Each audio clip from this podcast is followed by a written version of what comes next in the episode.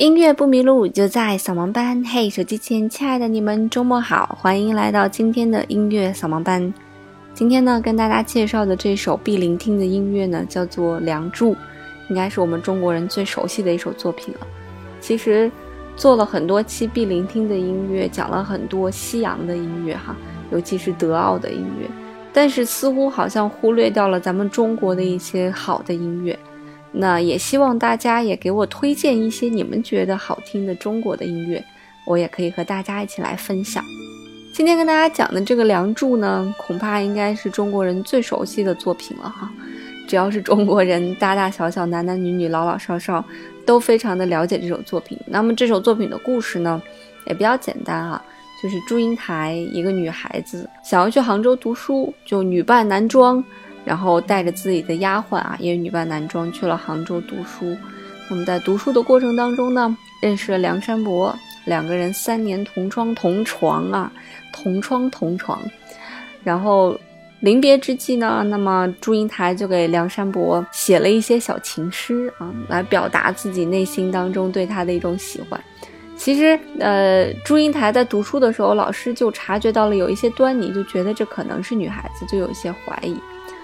那么祝英台也跟梁山伯讲啊，说我把我在家的一个妹妹许配给你，说你一定要等到她。那么梁山伯拿着这个诗就很奇怪、很诧异啊，就拿给老师看。老师一看就确定了祝英台是个女孩子。那么老师就告诉梁山伯说：“梁山伯啊，祝英台其实这个女孩子，她非常喜欢你。”梁山伯当时也惊呆了呀，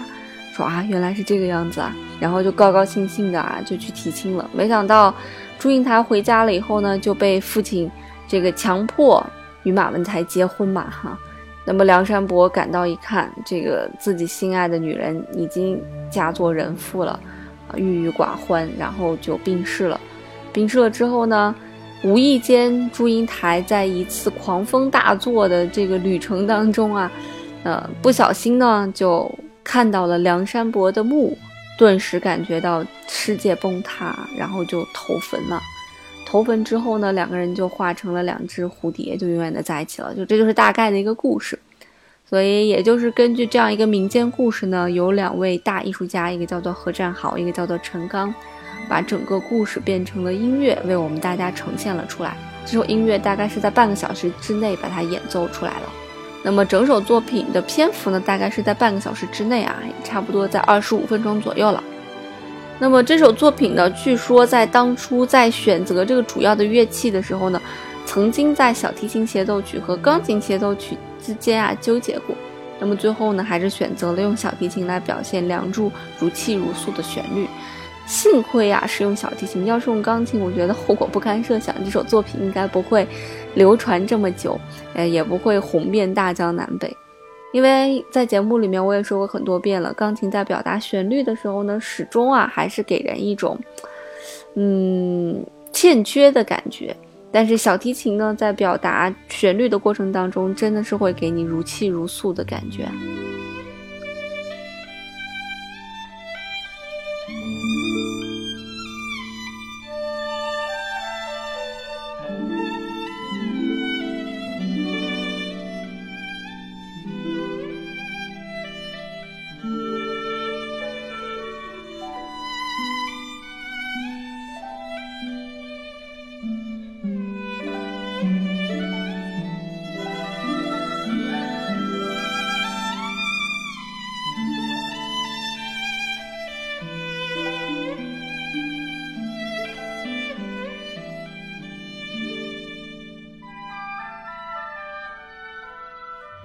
梁祝》这首作品是在一九五九年五月二十七号在上海兰心大剧院首次公演的。当时呢是于丽娜担任的小提琴的独奏。这首作品是在一九五八年啊，为了迎接国庆十周年，那么上海音乐学院呢党委书记啊就这个提倡，那我们要组建一个这个民族学派实验小组。希望把西洋的乐器啊和中国传统的一些东西结合起来。那么何占豪老师呢，对越剧是非常的了解的哈，他是越剧世家出身。在当时啊，何占豪老师已经根据这个越剧的曲调写了一个弦乐四重奏《梁祝》了啊，被当时称为小梁祝，也是在这个校园里面引起了一些好的反响。但是何占豪老师他不会配器，就是他能写旋律，他不会用交响乐来表达这些旋律。那么刚好呢，就遇到了这个来自西洋音乐世家的作曲系学长陈刚。陈刚老师的父亲是陈歌辛，大家听到陈歌辛可能觉得有一点不太熟悉，但是《夜上海》啊，《恭喜恭喜》啊，就是我们过年唱那个《恭喜恭喜》，还有《凤凰于飞》以及《玫瑰玫瑰我爱你》啊。都是他的代表作，所以可见陈刚老师真的是这个作曲世家了。所以就由他们俩来合作，在一年的时间完成了这个《梁祝》小提琴协奏曲的这样一个政治任务吧，算是。那么当时这首作品在首演的时候也是非常非常的成功，成功到不得不全曲返场，再来了一遍，变成了当时非常重大的一个新闻。据这个何占豪老师自己来讲啊，说他在写这首作品的时候呢，是他写一段旋律，然后拿给陈刚老师去编一段钢琴，然后他们再把这个写好的这个东西呢，拿给他们的老师啊，丁芷诺。丁芷诺是谁呢？丁芷诺是毕业于上海音乐学院的，是非常非常著名的作曲家丁善德的女儿，是上海音乐学院的教授哈。所以他们两个人呢，就是写完一段拿给丁芷诺教授去看去改，写完一段拿给丁芷诺教授去看去改。据说呢，在这首作品将要上演的时候，还出了一个大乱子，就是陈刚啊，他把他自己的总谱给弄丢了，总谱呢撒在了上海的淮海路一路，啊找不到了。然后他非常焦急的跟这个何占豪说：“说我的总谱找不到了。”那何占豪说：“怎么办？还来得及吗？来不及了呀，怎么办？”所以在当时呢，又找到了丁芷诺教授啊，让丁芷诺教授呢帮他们谱写了这一段旋律的这个配器。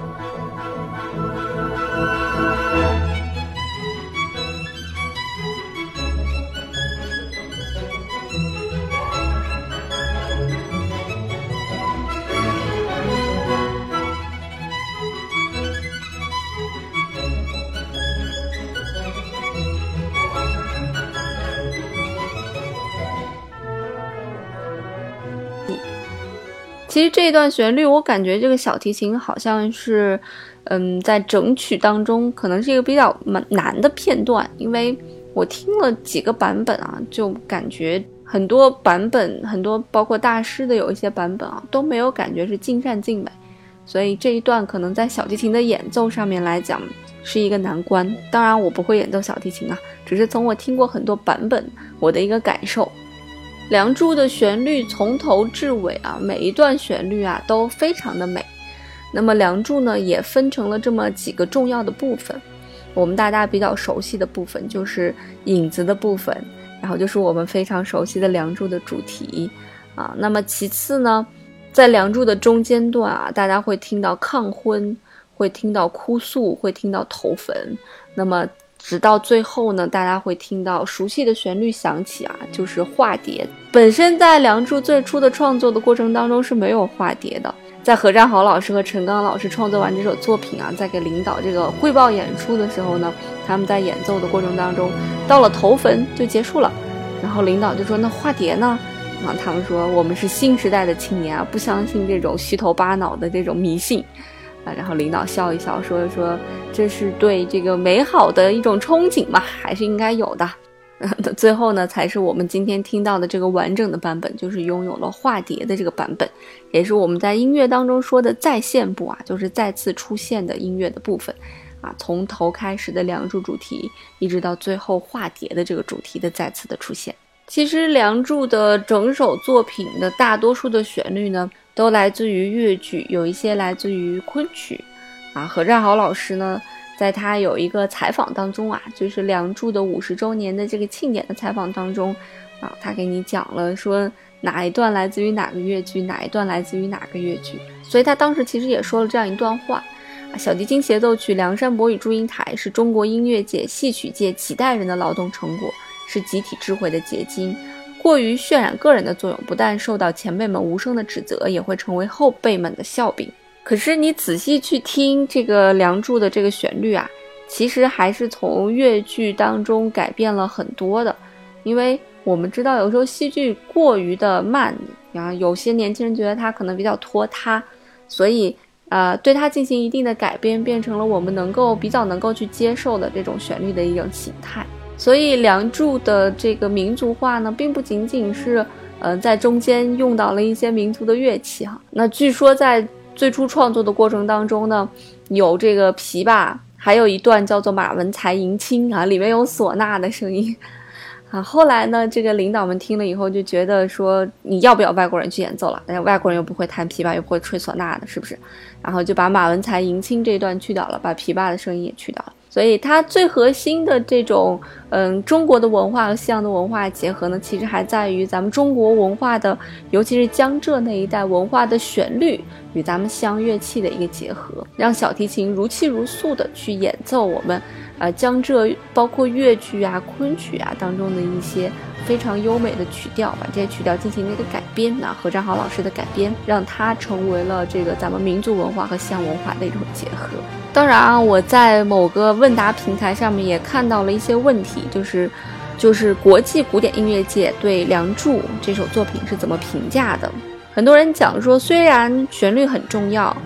但是也不是就是旋律是最重要的。这也不是《梁祝》呢，有很好的旋律啊，也有很凄美的故事，并且这里面的旋律也把故事非常充分的表现出来了，所以很多中国人都非常好去接受它。据说难度呢，就是尤其是交响乐队的难度呢，也不太高啊，是好演好卖啊，好卖做的一个作品。那像我们之前跟大家聊过的斯拉文斯基《春之祭》啊，据说这个作品非常不好排啊。我有一个指挥的朋友说这个曲子很难，那这个曲子就属于又难。又难听啊，又难排又难听的作品，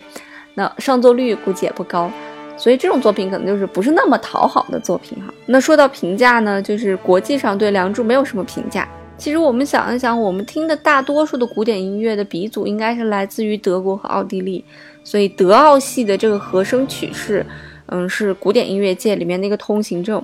所以用这种方式来写民族音乐，其实有的时候是不是那么讨巧，也不是那么讨好的。首先，你得有良好的作曲基础，然后你是德奥那个派系的，所以也有人评价说旋律很好，古典技法的运用不够纯熟。当然，他还举了一些别的例子，他说并不是说只要是民族的就不是那么讨巧，并不是这样。他举的例子就是俄罗斯啊，那确实在俄罗斯出现了很多大的音乐家，他们把民族化和古典化都做得非常好，柴可夫斯基、斯特拉文斯基这些司机都做得非常的好。所以整个看上去，国际评价呢似乎评价并没有那么高，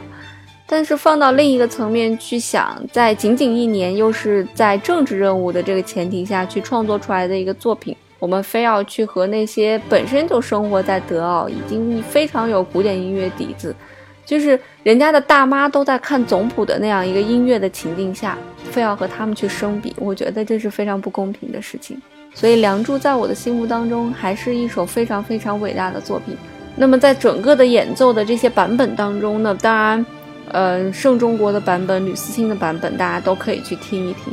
那在网上也推崇的一个版本是一个日本人的版本啊，叫做啊西极虫子，大家也可以去听一听他的版本。它的版本是非常非常感性的一个版本，非常非常敏感的一个版本。比很多中国人拉的这个版本呢，要让你感觉到更情绪化，所以也有人讲说他的这个版本呢是最佳版本啊，大家不妨去听一听吧。那这就是今天为大家介绍的《梁祝》，我们介绍了很多这个《梁祝》背后的故事，也希望大家给我多多评论、多多点赞、多多转发。音乐不迷路就在小盲班，我们这期的节目就这样喽。